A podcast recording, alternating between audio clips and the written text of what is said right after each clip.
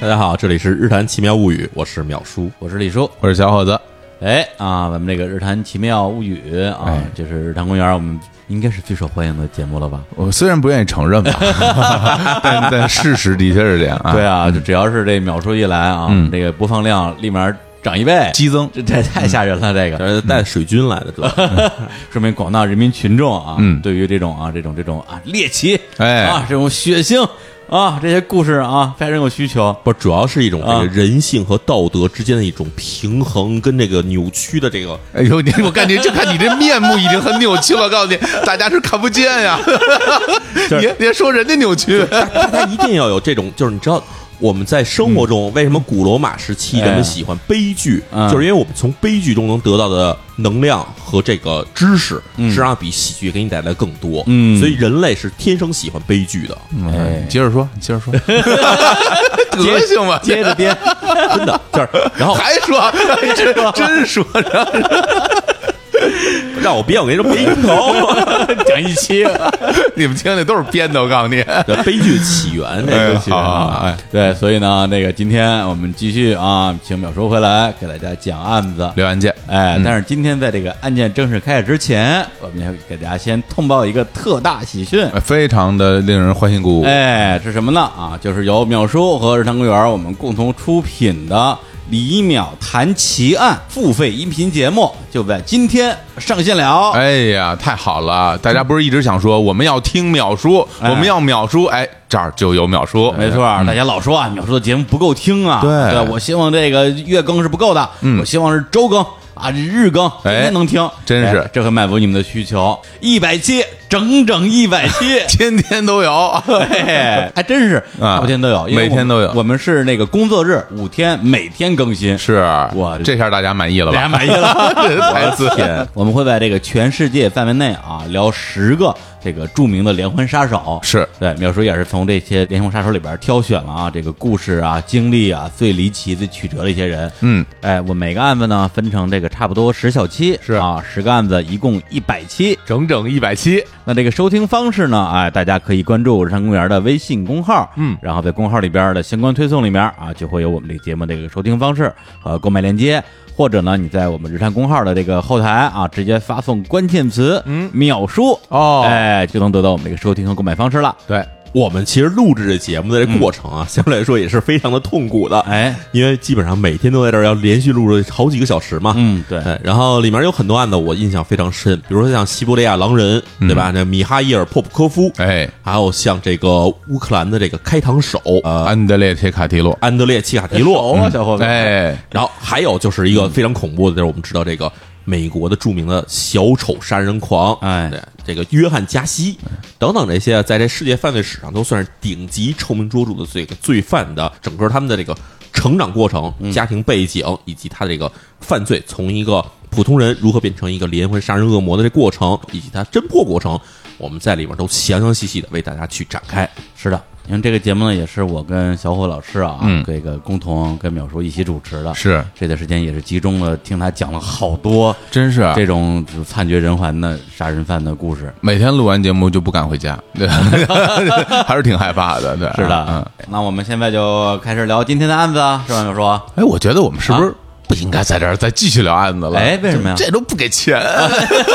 这都是哎，免费是的啊啊但！是大家会觉得说我这免费也能听，我就是啊我我就不去听付费的了。所以要告诉大家，以后啊，这个在日坛里听想听免费案 件的这个这个这个机会可能越来越少了。呃，啊不是，那那我们今天就不聊案子，聊别的 吧，那行吧，咱们走吧。 聊聊猫什么的，哎，我觉得啊，其实啊，在作为这个哎业界良心啊，这些良心。就是免费案子该聊还是要聊的， 别别直接变成免费案子 了。就是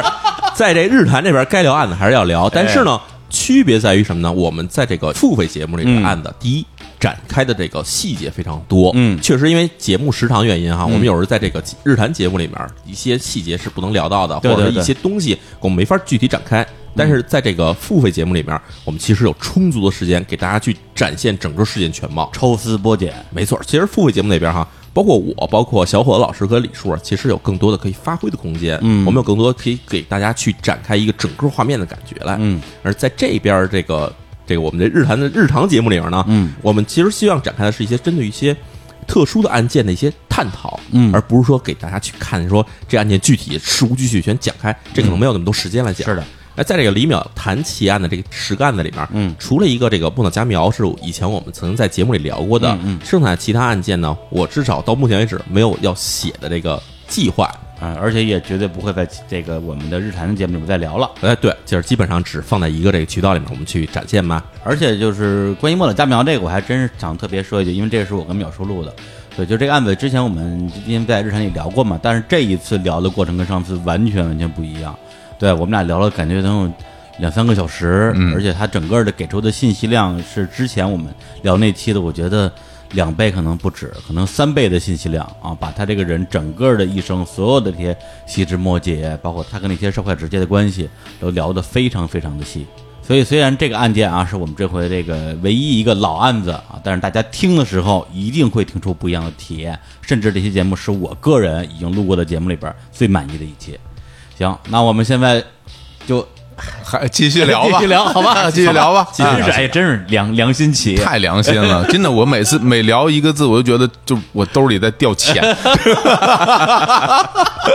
好，来来来，秒叔，今天我们聊什么案子？哎呃对，今天这案子，其实，在我们这些日坛听众的这个大家反馈里面，也是一个特别想听我们几个一起来聊的一起案子。哦，对，呼声特别高，非常高，包括我自己来说，我尽管写过了，可能已经不下几十个，甚至接近上百个这个日本的案件里面，今天了解这案件，其实在我自己心目中啊，能排到前三的位置。哦，啊，这就是在日本也非常著名的这个福田和子逃亡事件。哎，这个好像是去年还是前年写的了。一个案子，然后当时我看完之后就特别喜欢，嗯啊，讲的这个姑娘吧啊，因为这个杀人之后逃亡一生啊，是我看秒叔其他案子的时候，都会觉得说这是一个案件，对但是看这个案子的时候，我就会觉得这好像是一个电影。啊，对对对，对，它有特别多那种电影化的这种画面感，嗯对，然后在他逃亡过程中发生那些事情，感觉又离奇，但是又觉得，哎呦，这事儿可怎么怎么这么，我我用说很有意思这种说法，好像有点不合适，但真的是挺不一样的。。嗯对这只能说是我写的好，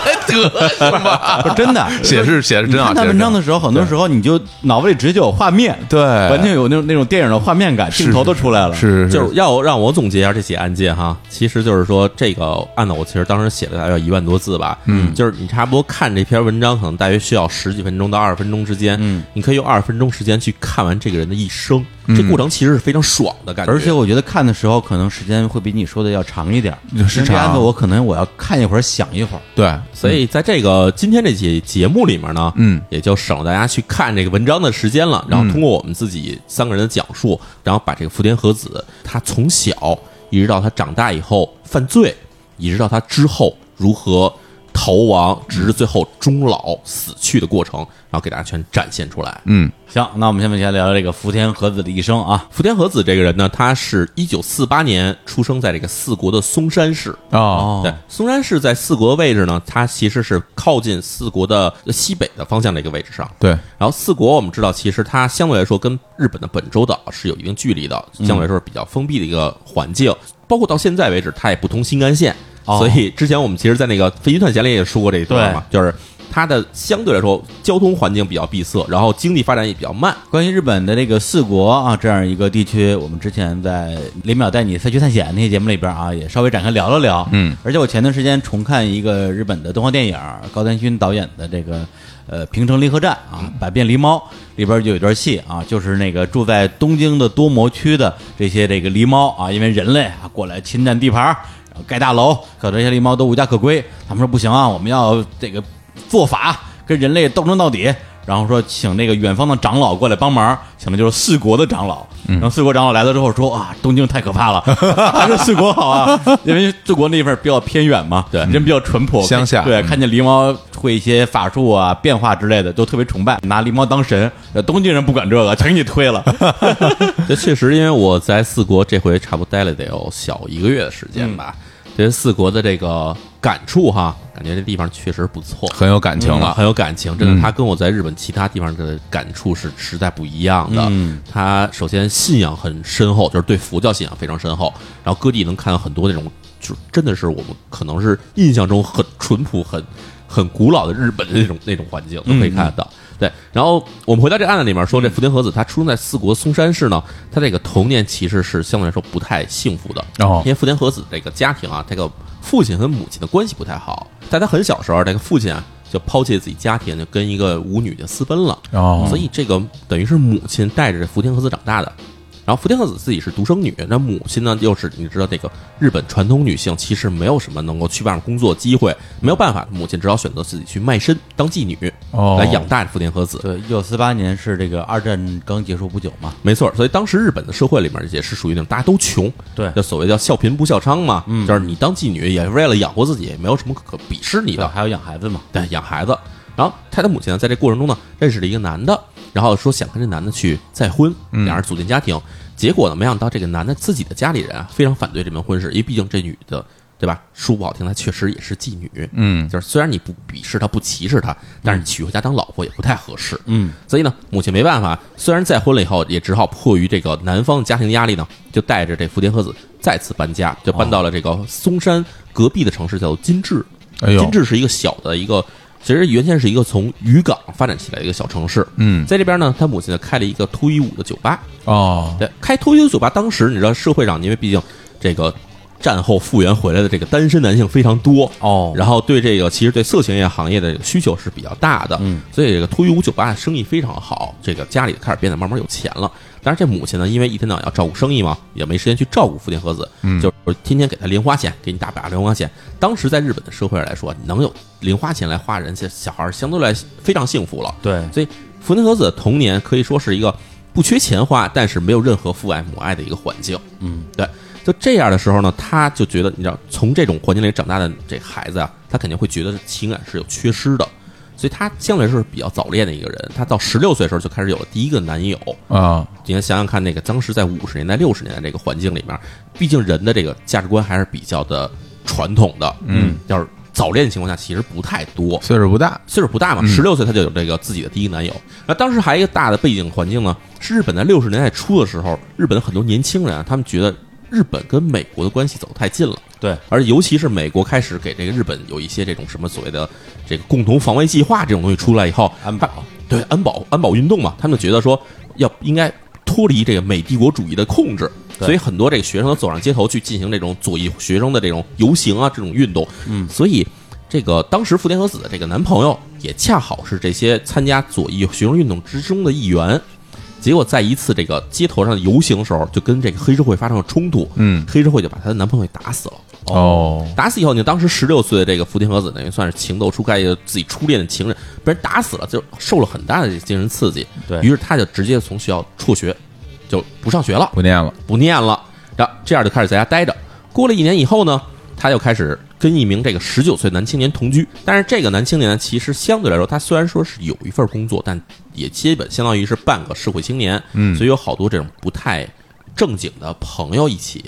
他们经常就会进行一些比如小偷小摸的活动。结果在有一次，这些人一块儿带着福田和子一起前往了这个四国最大城市的高松，高松这进行这个偷窃活动时候，他们误打误撞啊进了这高松市的这个国税局局长家里头，嗨因为看房子很大很气派嘛，哦就是肯定有钱嘛，准备进去偷窃。没想到进去以后，发现这国税局局长的夫人在家呢。嗯哎，既然来了，贼不走空嘛。哦对，然后就把这国税局局长的夫人给捆起来了，捆起来，然后接着就准备抢。这时候，国税局局长家里的仆人啊回家了，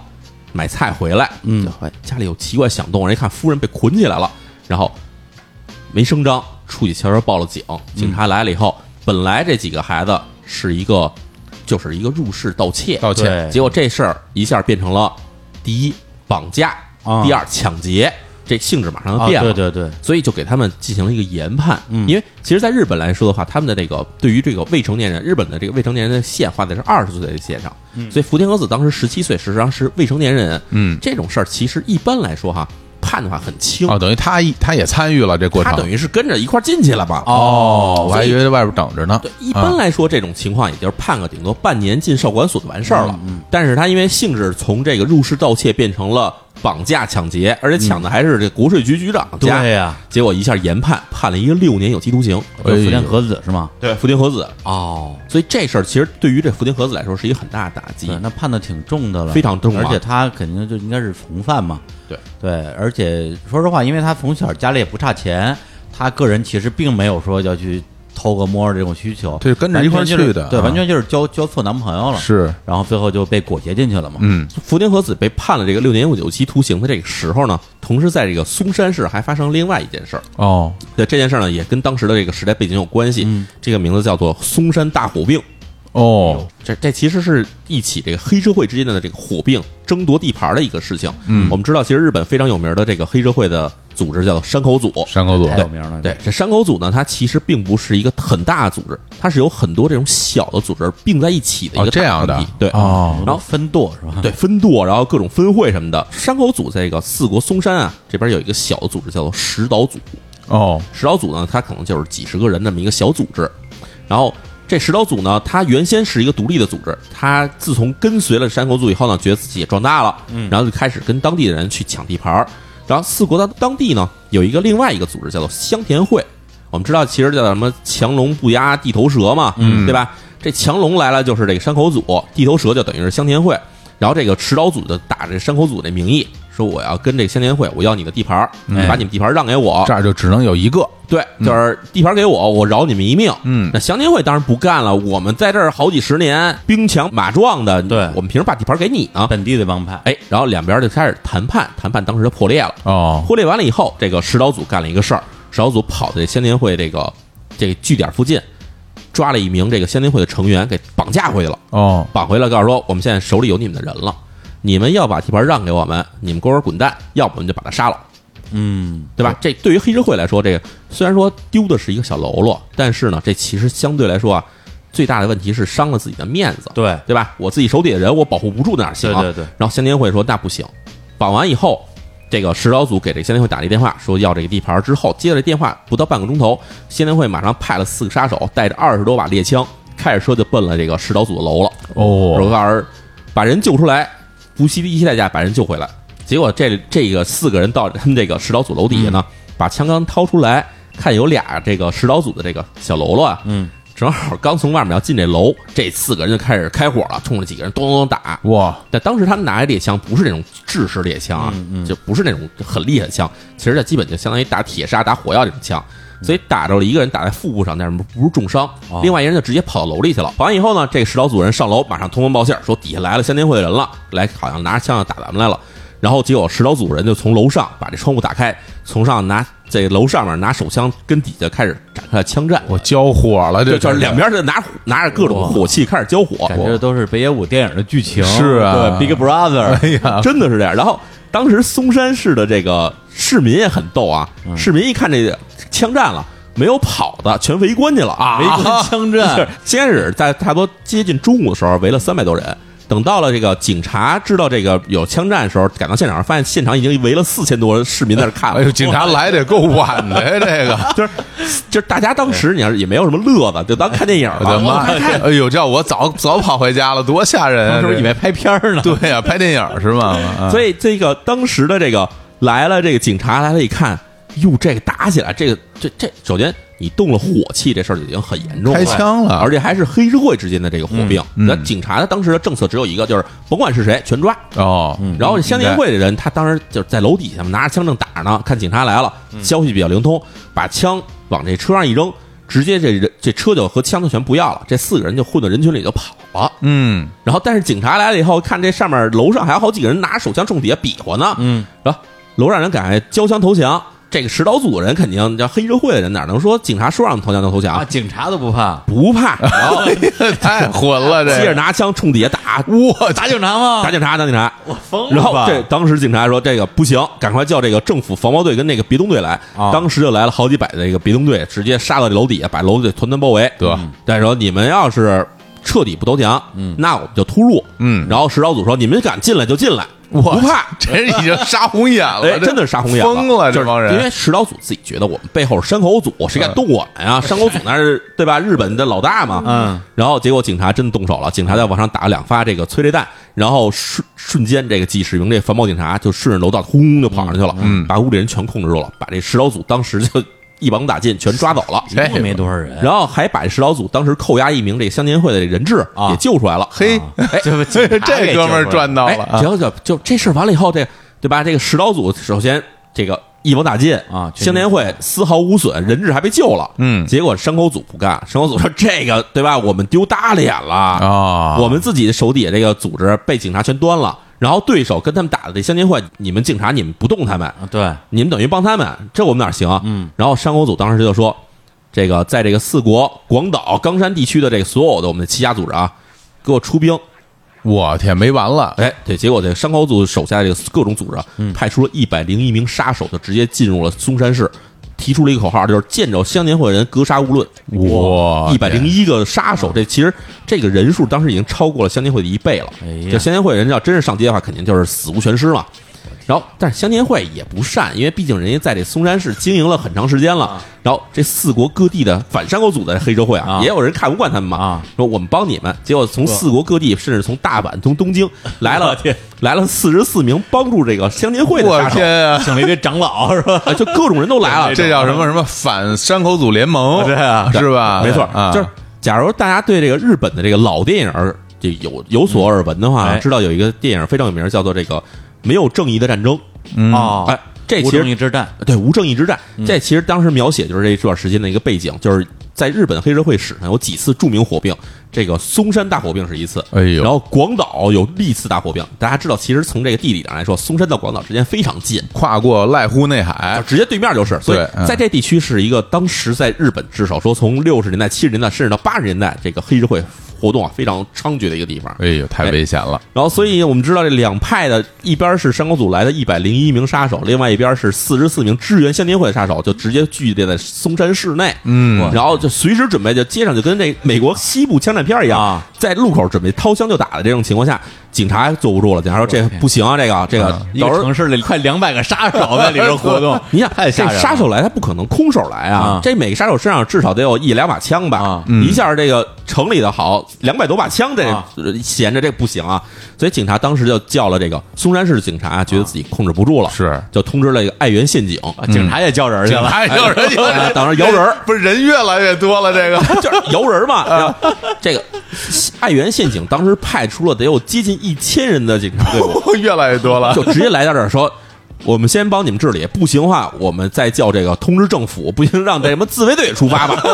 然后，哎，这时候这个这这警察呢干了一个事儿很简单，就是挨家挨户搜查这个松山市的各个大酒店旅馆，嗯，只要你不是松山本地人或者不是这个四国本地人，嗯我们就给你带走啊。只要审你一审你这个身上有什么凶器，哪怕你带把手果刀，然后讲不明白你到底是干嘛来了，我们就逮捕。结果总共警察在这儿逮走了得有接近一百人，哎呦，嗯，对，接近逮走一百人呢，开始审审审，就审出来要大约有六十多名啊，都是各地的是黑社会，嗯，然后这帮人就全被逮捕了。哦，逮捕完以后，你我你天就就全关到松山监狱里面去了。哇，这是太精彩了啊但是这个跟这福田和子有什么关系啊？哎这时候感这觉越聊越远 啊，这事儿。我已经忘了复联合作这事儿了。还想还想听他接着接着讲对，这啊大今大火并的事儿今天我们这个松山大火并，这这有意思，但是呢，有一个问题就是松这个福田和子他关在松山监狱里头，这六十多名哦黑社会也都关在松山监狱里头。哦 我们知道这个普通人关到这个监狱里头，小偷小摸之类的这种犯人啊，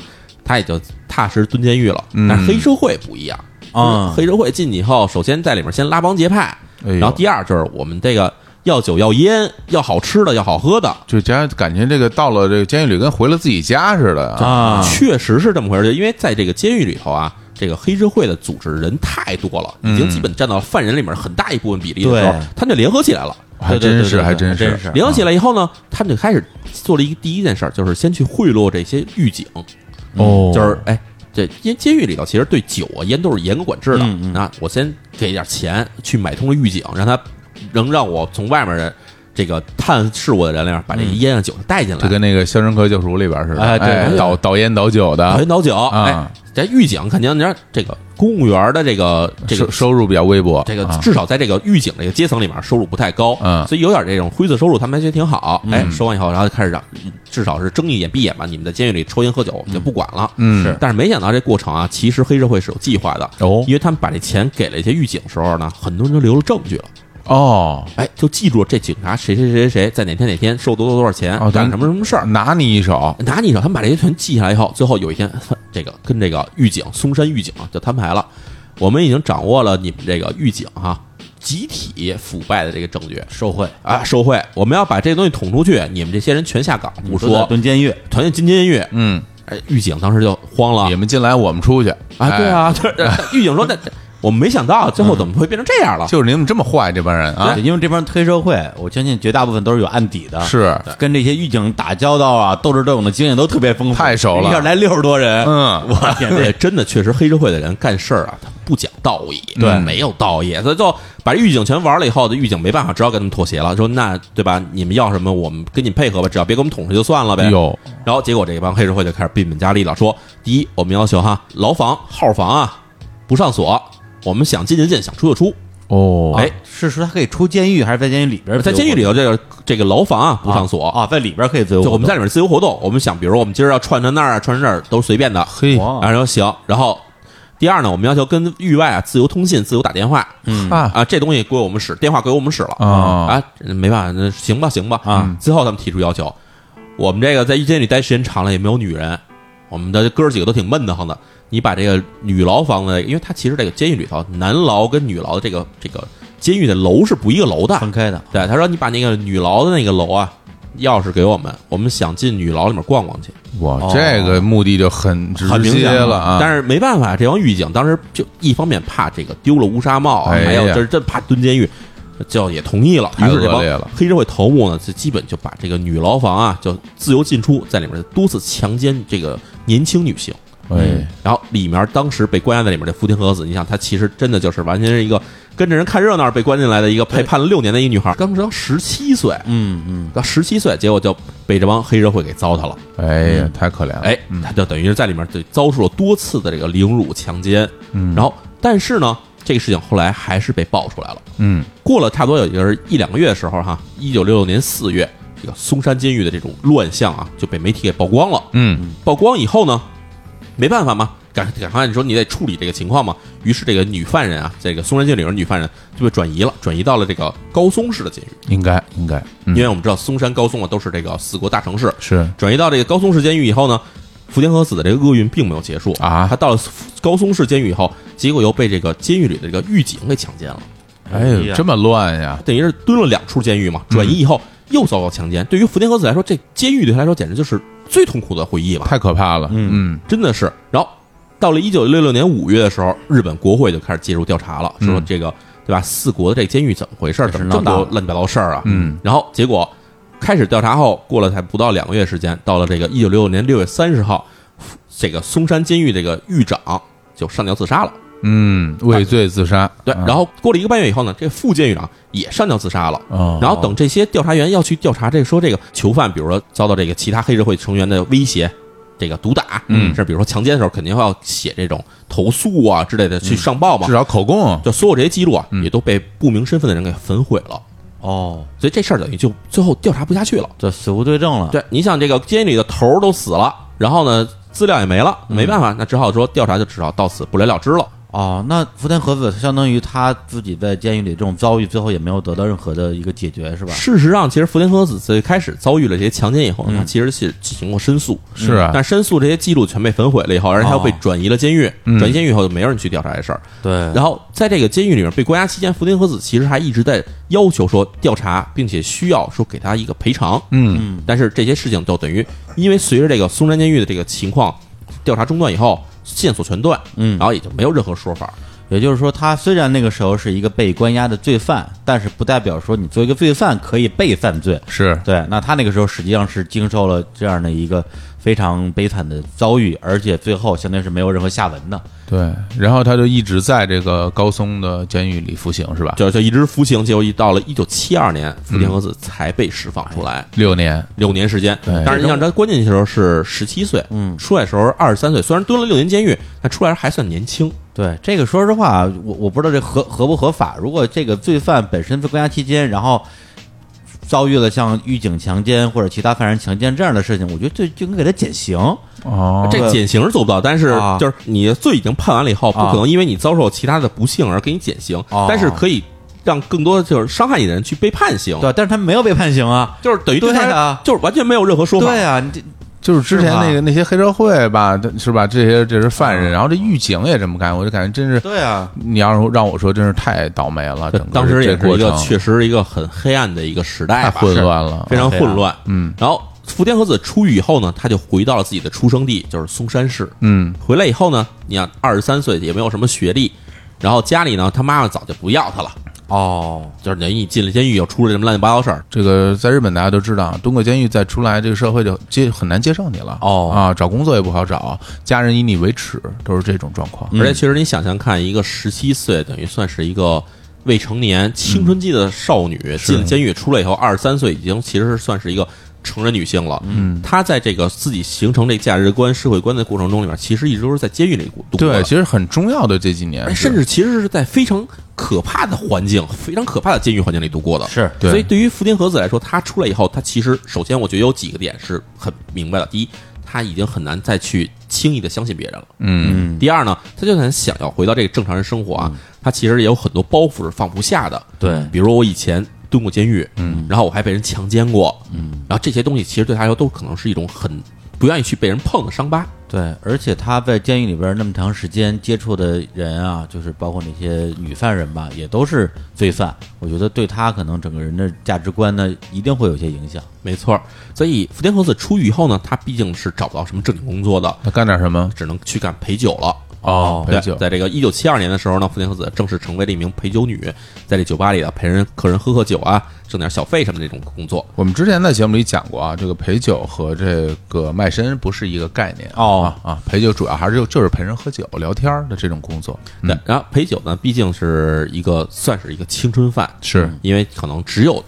二十出头这段时间的女性，她去这个酒吧里面陪酒，嗯才能真正能被客人点到她的点名儿，然后能给她小费。对那岁数再大了以后，你可能只能干干妈妈桑啊之类这种事这种活儿了。是的哦，嗯，所以她在这段时间里面，她认识了一个经常来酒吧里跟她一起喝酒的一个一个男人，嗯这个男人呢叫做池上。他的客人，哎，池上这姓儿我还有点熟，哎因为第一次知道这个日本有姓池上的是看《灌篮高手》啊，嗯和陵南队防守专家、啊，就就就叫池上。我第一次知道日本有福田这个姓儿，也是《灌篮高手》，也是陵南的嗯 哎呀福田吉兆，对哎一个队的啊还是对 哥俩，哥俩啊，所以这个池上这个男人呢，他其实也是曾经是一名黑社会的成员，哦，但是呢，经过这个松山大火兵以后呢，当时他就觉得哎太危险了。是太危险了，别这个干了啊，嗯别干了金盆洗手了，嗯金盆洗手以后呢，他就当了一名电焊工，哦，找了个工作，对，毕竟体力工人，但是体力工人他相对来说啊，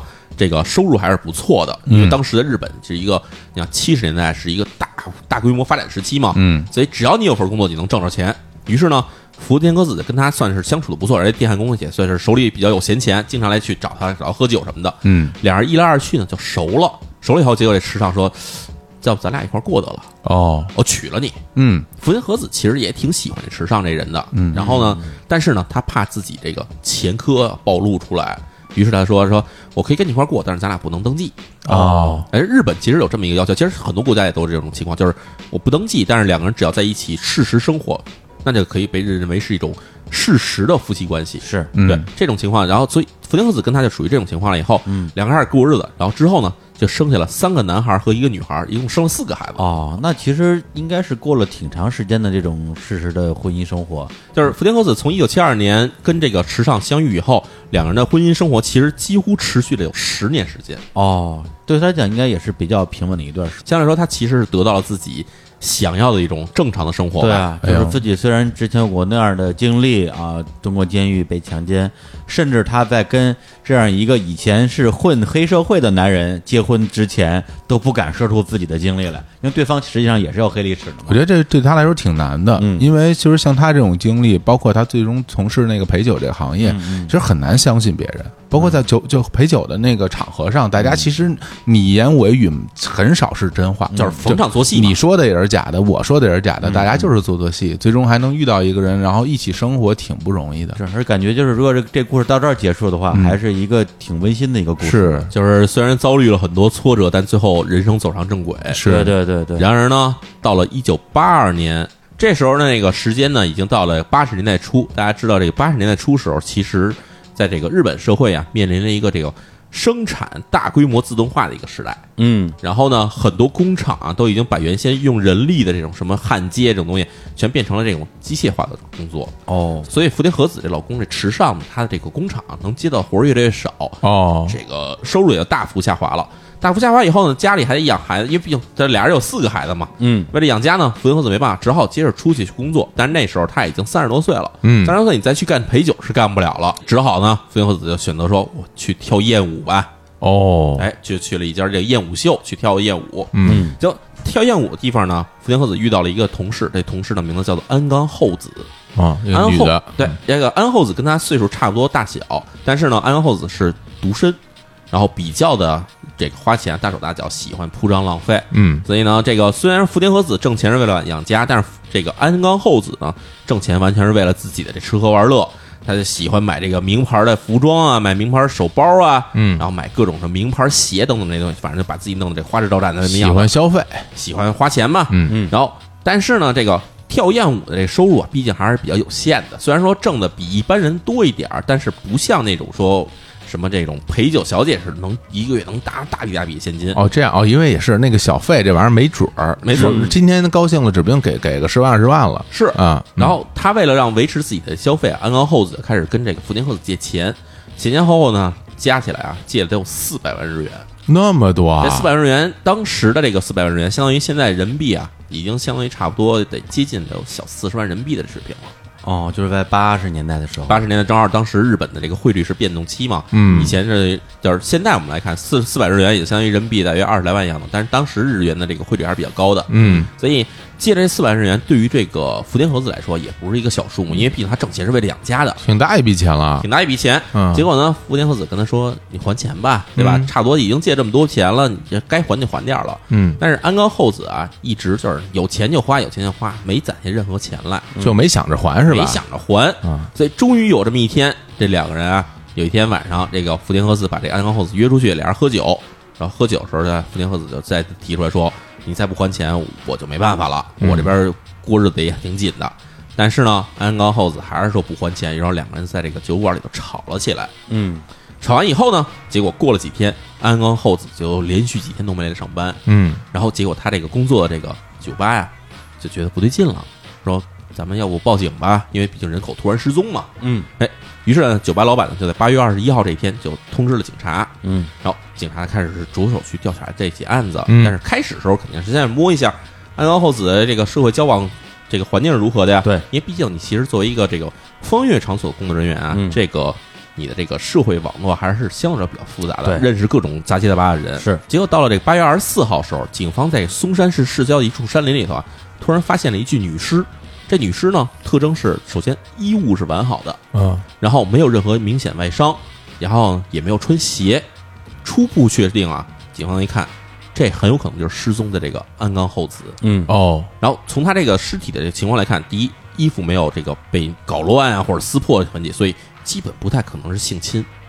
然后同时他身上没有外伤，所以也不像是抢劫，因为抢劫杀人的话肯定会搏斗对搏斗嘛，然嗯后凶手肯定会用比较极端的方式去把对方弄死，是所以就觉得哎，这个死亡可能不太不太正常。嗯第二呢，就是觉得这个人他没有穿鞋，所以应该不是在这儿死的，很有可能是被人抛尸抛在这儿的。哦，哦，对，没鞋，哎，嗯，不过你这个我说插一句，因为前段时间跟淼叔聊了好多啊，这个连环杀人案嘛，对，就是在我们这个李淼谈奇案、啊、是这个付费节目里边儿，里边儿其实牵扯到大量这种杀人抛尸的这样的一个一个情节，就跟那些比起来的话，就是说这个安冈厚子这个抛尸，应该说好像没什么技术含量。可以说是比较的轻率的一次抛尸。对，因为之前我们我们聊的那些抛尸，全都是可能先碎尸，把身体切成很多块儿，然后再丢到不同的地方。甚至还有掩埋等等这些事或者儿。或者扔在河里，对，就是让尸体能够尽快的高度腐烂，对，这样呢甚至有对对尸体进行破坏的行为。对对对，就是就为了怕人查出来嘛。对他这个呢，感觉好像就是很草率的扔到了一个山里边儿，嗯然后就又很快就被发现了。是，所以警方在发现这起尸体以后，就认为说安冈厚子很有可能是被人谋害，然后运到这个此地进行抛尸的。有可能。于是第一件事就先去搜查了这安冈厚子的一个公寓。进入公寓以后，他们发现啊，安冈厚子的这个存折和印章都已经不见了，有家里有被人翻动过的痕迹，哦嗯而且呢，衣柜里是空空如也的，没有他这个，因为安冈厚子他活的时候，其实很多人看他经常穿着各种名牌衣服来嘛，知道他家里有很多衣服，但是发现他的衣柜里是空空如也的，什么都没有。看来就是图财啊，这看起来啊。然后，而且这个图财还是有计划性的，因为嗯不可能说这人上门抢了你的东西以后，看到你家里有这么多衣服全抢走，这事儿其实是不太能马上完成的，哦肯定是先杀人、抛尸，然后再运走这些东西的，嗯所以，这是有计划性的。于有道理是呢，警方就开始去跟踪调查这起案件的这个继续发展。随后发现哈，调取这安安厚子的这个存折的这个取钱记录，在他失踪之后的八月二十二号，也就是他失踪后第二天，这笔钱被人提走了五十九万的存款，哦，然后提钱的地点呢是大阪，哦，所以就知道这个作案首先这案发地是在松山，到了本州了，又嗯提到了前对，还啊，到了一大城市，就很嗯奇怪嘛。然后，于是他们就想说，哎，这事情肯定是跟这个熟人有关系，因为对熟人才会知道他这些东西放在哪儿，然后还把这些东西拿走什么的。是于是他们就开始去调查这安冈厚子周围的这些这个社会交往的这个网络里边，突然发现一个酒吧老板提供的一些信息说。有一天晚上，我看见他的这个安冈厚子啊，跟他那个朋友就是福田和子在这儿喝酒，俩人吵起来了。嗯吵起来之后，俩人当时就不欢而散。那这事儿是不是跟他们有关系呢？嗯警方就赶快去说，赶快去找这个福田和子。看看他在哪哎儿。，到了福田和子家里头，发现福田和子家里头只有福田和子的丈夫池上和自己的那个四个孩子，福田和子单不在家里头。于是他们就问了这池上说：“这福田和子跑哪儿了？”那池上说：“我这个我媳妇儿这个前两天从家走了以后，不辞而别，也没留下任何信息，就这人就不见了，我也不知道怎么回事儿。那肯定就是他了呗，那警方说是你媳妇儿跑了，你自己不知道这事儿不太正常，嗯对吧？嗯然后同时还考虑到说这事情是有人抛尸，而且还是计划性的从这个安安厚子家里把东西运走，那你这个池上肯定也是有嫌疑的，一个女性独立完成这种这种有点困难。有点困难。嗯，然后同时警方也去走访了这个福田和子周围的这邻居，问问说福田和子在消失之前的这几天有什么奇怪的动向。有什么目击哈？结果突然发现邻居提供啊，第一，福田和子在这个八月二十一号前后这段时间啊，从这个外面拿回有很多那种外面带着这个洗衣店的这个袋子的衣服，哦，很多还不是一件两件，是一大炮子拿回来了，嗯而且运回他们家里头来了。然后这事就很奇怪啊，嗯就是他这衣服不可能一下他从外面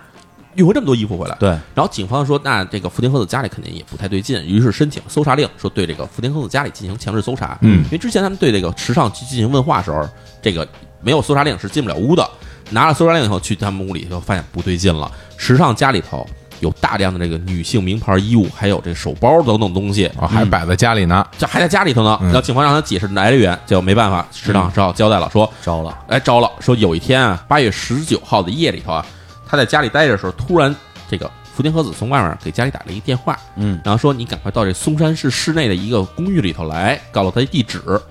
然后于是呢，这个池上就开着车去了这公寓，发现这个福田和子当时就在这公寓里头坐在地上，同时在他身边还有一个女人趴在地上一动不动。哦，然后池上当时肯定慌了，说这怎么回事儿啊？福田和子说说这女的啊跟我借了一大笔钱，全挥霍完了，也不还我钱。嗯，然后呢，我到他们家要钱，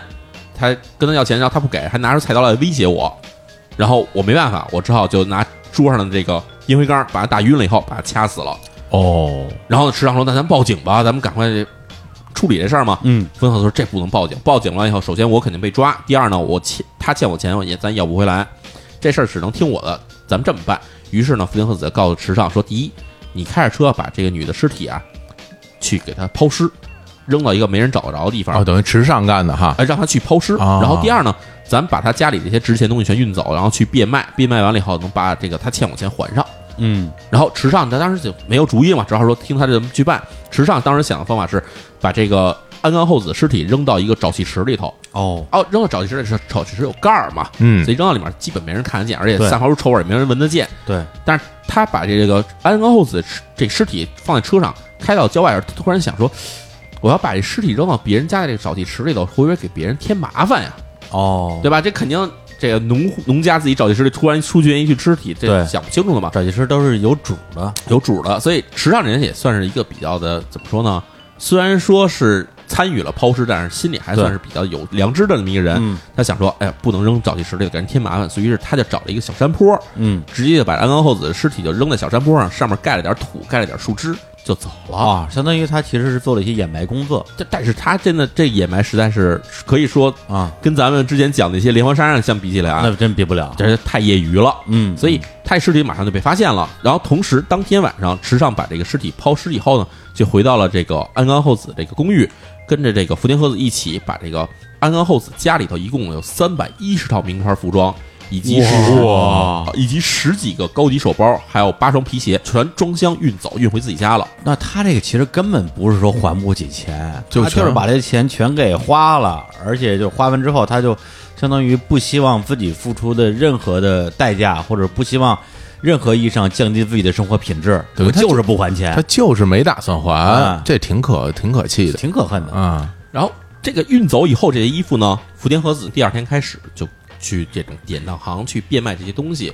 然后差不多卖了有三分之一左右的量，嗯然后这些东西呢卖了大概有一百九十七万日元现金，我天，可真不少然后但是他但是剩下的东西还在这个池上家里还留嗯着，就是后来警方去家里搜查起获这些东西，而这一百九十七万现金，这个被福田和子带在身上，就直接就人间蒸发了，哦，他带走了他就直接就逃之夭夭了。哦所以，所以事实上，池上虽然参与了这起抛尸以及去他家里去盗窃这东西的这个盗窃活动，但是呢，池上并不知道福田和子拿着这些钱去了哪儿，他也没留下任何消息。对，就刚才这些都是这个池上跟警方交代的内容，是吧？没，错儿。然后警方当然得了这些池上这些口供以后，也开始对安冈厚子的这个尸体进行了尸检，就发现一个问题，就是安冈厚子的这死因与这个福田和子告诉池上的原因并不相同。首先啊，安冈厚子的脑袋上并没有被这个烟灰缸敲过的痕迹。哦因为我们知道，假如这用烟灰缸把人打晕，这个其实是一个比较。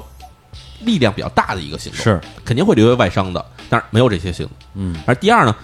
呃这个福田和子说是用手把这个安冈厚子掐死，嗯但是事实上警方发现，这个福田和子是在背后用丝巾或者是一类的这种东西啊，把这个安冈厚子给勒死的。嗯，哦，手掐跟这个用东西勒的时候，在尸体上呈现这个这个尸斑啊，以及这些这个痕迹不一样，痕迹嗯是不一样的。嗯嗯嗯所以警方基本确定啊，这个福田和子杀害安冈厚子这过程，其实并不像他告诉池上似的那么一个简单的过我程。觉得要不然就是他跟池上撒了谎，要不然就是池上跟警方撒了谎。总之就是，警方现在觉得情况就是福田和子应该是有预谋的去杀害了。故意杀人，没错而不是这种这个防卫过程之中的这种激情杀人激情杀人，嗯对，此时我们知道，其实福田和子呢，在十九号把这安冈厚子杀害以后，就跟着这个池上，首先是抛尸，然后又盗窃他家里的财物，在这个八月二十号完成了一些抛尸盗窃的过程之后，嗯，他等于就是自己只身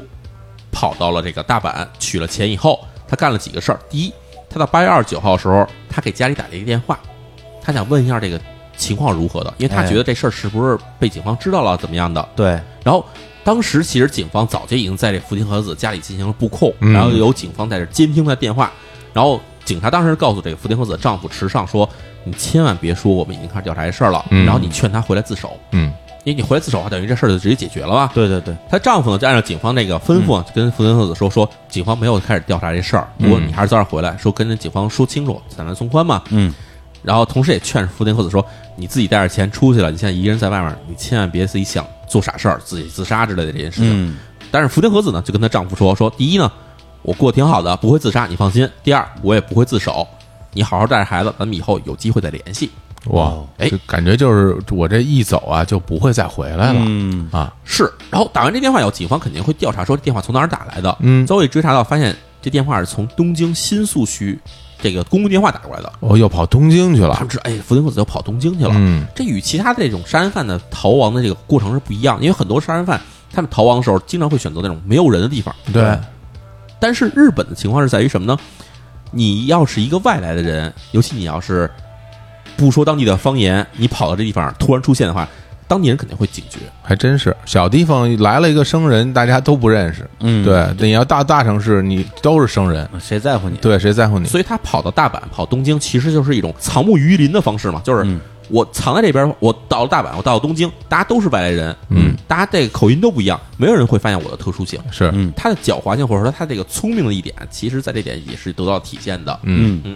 从这个八月三十号开始呢，这个福田和子就开始在这个三家不同的整容医院去做整容手术。哦，他为什么选择多家整容医院呢？是因为他觉得只在一家做的话，做了很多手术以后，人家肯定会知道你这个人是有目的的，对吧？嗯你要改变相貌，而且做这些手术以后，这个整容医院肯定会保留说你做整容之前的照片儿跟做整容之后的照片儿，嗯这样一对比，警方马上知道你做完整容手术以后长什么样了。于是他哦特别狡猾，他选了三家医院。嗯我先在这个地方我开个双眼皮儿，嗯我在那边我垫一下鼻子，在那边我再修一下唇形，全修完以后，他这三个地方都不一样，所以没有人知道他最开始长什么样，那最后他那个整完之后的样子和最开始样子区别很大吗？并不是很大，但是确实让你看起来不是像一个人了，不像一个人了因为。我们知道，其实人的五官稍微动一点儿，你会觉得这人看起来不太一样，嗯对嗯嗯所以他选择的地方都是很微妙，比如说拿双眼皮儿。鼻子垫一点儿，或者把鼻翼收窄一点儿，或嗯者把这个嘴唇增厚一点儿，他做这些小小变化以后，首先让人觉得看不出来他做了很多的整容手术，嗯，第二就是他这个人的这个变化是一点点变化的，所以让这些做整容手术的医生也没法判断这个人最开始长什么样。而且他这些还都是做的比较普通的，就是那种啊，让自己变得更漂亮的整容手术。嗯就是整容医院正常的话，可能也不会有什么其他的怀疑。是，这不会引起人怀疑吗？对，而且就是像刚才淼叔说的，这个整容手术虽然只改了几个小地方啊，嗯但是大家可能看完全不一样，就就是这样。嗯，对，女孩子很多时候就化个妆就跟完换了一个人一样，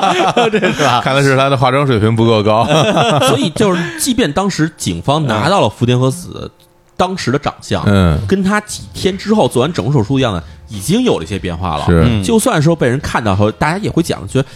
这可能有点像。就如果贴出通缉令来，可能无法辨认是不是他。就觉得可能顶多是有点像，哪些嗯地方可能很像，但是没法直接说明就是这个这个人就是他。或者说你开始一看觉得真真像，但是你对比一个细节，只要有一个细节完全不一样，你就说啊，那肯定不是嗯这。俩人鼻子长不一样啊，对一个大鼻子，一个小鼻子，对啊，就这这种啊，眼睛一个大一个小，这嗯肯定是让你觉得有一定的区别的地方。嗯是在一九八二年十月，福田和子做了三次整容手术以后，完全康复了。这时候他的相貌自己觉得哈，已经很难被人直接认出来了。于是他呢，就从东京来到了名古屋，再从名古屋坐车到了金泽。哎，哦，到北陆地区去了哎，，这啊金泽可能很多朋友去那边儿，这个旅游日本旅游时候啊会去会去这地方，因为嗯金泽最有名的地方就是那个金箔冰激凌嘛，哎对嗯对，还有这金泽这个金泽城之类的东西是。这所金以泽我们就太熟了，嗯对都去过好多次。是哎，所以这个福特特斯来到这地方也是很有计划性的。为什么呢？金泽在北陆地区算是一个首屈一指的大城市，最大的了。金泽那个地儿啊，嗯，还是比较偏的。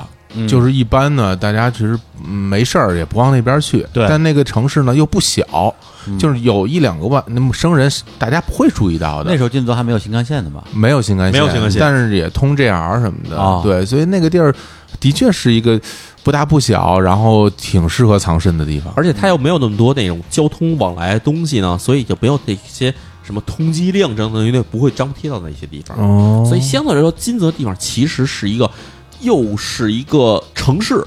同时呢又给这些外来人口有一个可以生存的空间，嗯，同时还不是那么容易被人发现说进行大规模通缉的地方。嗯所以我相信福田和子在当时选择金泽之前，他是已经想了很多地方了。啊而且金泽这地儿本身它就它就适合定 居，我都想去金泽定居，金泽特好东西又好吃，然后城市又漂亮，风景美，风景美啊，就是冬天见下六大雪，园，哎 对，对对，下大雪，下大雪，暴风雪，对，这个福田和子来到金泽以后呢，他就先找了这个工作，说嗯他先去了一家小酒吧里打工，哦同，时也隐姓埋名嘛，嗯改了一个名字，起了一个假名儿。他给自己起一名字呢，叫做小野寺。小野寺，对，小啊野寺这姓儿呢，其实相对来说是来自于日本的东北地区的，嗯，假称自己从东北地区来到金泽地方，其实也是顺理成章的，因为相对来说都是北陆地区嘛，过来其实没有什么让人觉得值得怀疑的地方。嗯，然后这时候他其实是比较缺钱的，因为他之前做了整容手术，然后同时又在各种地方去藏身嘛，嗯然后包括在整容手术做的时候，大家知道脸上要打纱布的，这时候不能出门儿，所以他在这个无论是在东京做手术还是在名古屋做手术，他都得租住这种比较高级的酒店里面藏身，估计这一百多万也快花光了。基本就花光了。嗯所以他在这时候很缺钱。嗯，那么此时警方对于福田和子的追踪是如何继续下去的呢？而福田和子来到了金泽这个新的环境里面，他又是否能够隐姓埋名，彻底躲开警方的追查呢？啊，这些内容呢，我们在下一期继续为大家讲述。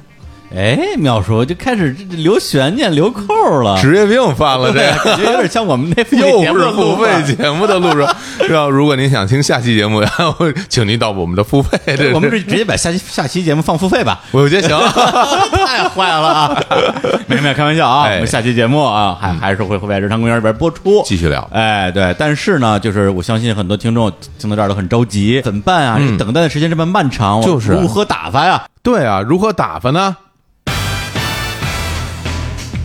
请收听由日常公园出品的付费节目《李淼谈奇案世界十大连环杀手案件一次听个够。》，总期数一百期，总时长超过一千两百分钟的案情回顾和深度解读。 从周一到周五每天更新，让秒叔的声音陪你度过漫漫长夜，惊险刺激，让你窒息。弄得我都想去听听， 因为有的我也没听过。自己买，哎呀我天哪！那我那你也得花钱买，我不听。就是你受不了。好嘞，好嘞，那我们就在下期节目中继续跟大家讲述福田和子逃亡的一生，跟大家说拜拜， 拜拜，哎拜拜。放歌啊，什么他妈叫拜拜啊？哦，对，还放歌呢，对，什么玩意儿啊啊，对对对，小是伙伴吧对哎对对啊，什么就跟人家说拜拜那了那那 从结从果忘说懵了忘了忘了忘了，因为因为这个李淼弹键是没有歌的， 所以因为我们都是这么结尾的，我已经忘了要放歌了。 已经失去了这个意识了。这段我也可以播 出来，太傻了这个。来来来来来，表叔来，表叔找首歌，对不起啊，对不起，放歌放歌放 歌。嗯拜拜 了。那好，那跟淼叔给大家带来一首歌，哎，然后这首歌呢，也是一个非常著名的这个日本电视剧和电影的一个主题曲，这就是这个被嫌弃的松子的一生的主题曲。哦啊，曲名叫做《Makete Nobaste》，就是在困境中成长。嗯，来，那我们就在这首歌里边来结束这期的节目，跟大家说再见，拜拜。拜拜拜。